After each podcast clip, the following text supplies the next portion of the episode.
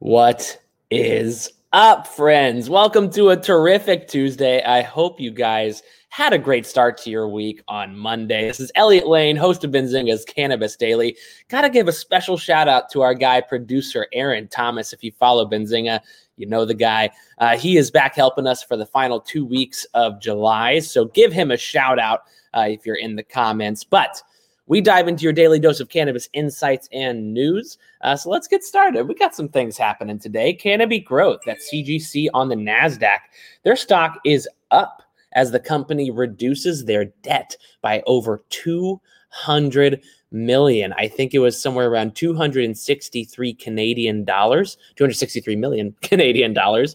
Uh, their stock ended the day yesterday up circa 30 cents.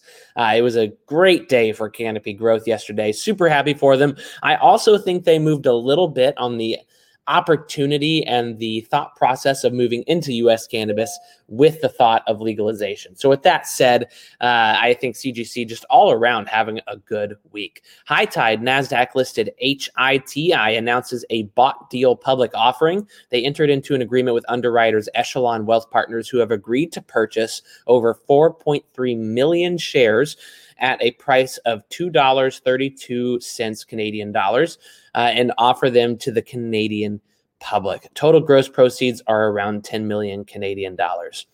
Public service announcement for you all, just so you know, you should download the Benzinga app.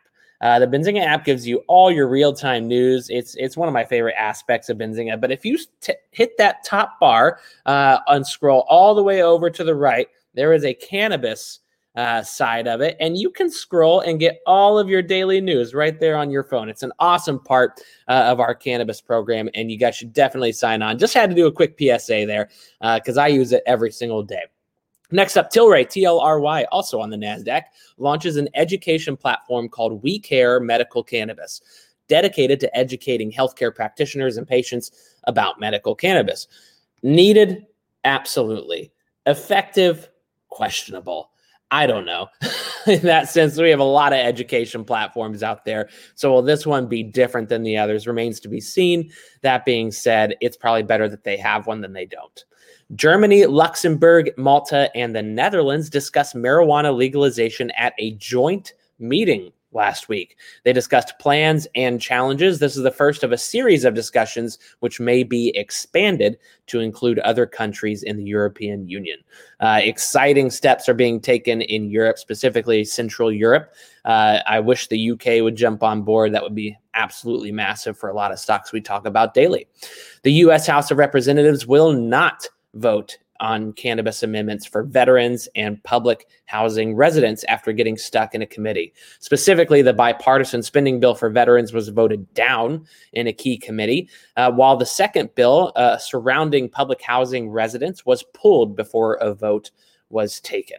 New York Governor Kathy Hochul announces a $5 million award to New York community colleges to create a marijuana job training program. IMCC, this is IM Cannabis, on, listed on the NASDAQ. Uh, they are a massive Israel producer of cannabis, receives a NASDAQ notification regarding minimum bid price deficiency. Far from the first in recent history uh, regarding this and, and NASDAQ listed cannabis stocks. Do I think IMCC bounces back? I do. Uh, but we hope that they can get this solved shortly. Juva Life Sciences, that's J U V A F on the OTC, their revenue grows 97% year over year as it reports its third quarter earnings to a total of 1.16 million in revenue. This is a company that just announced a pretty sweet partnership with Polaris Equity via seed to sale funding.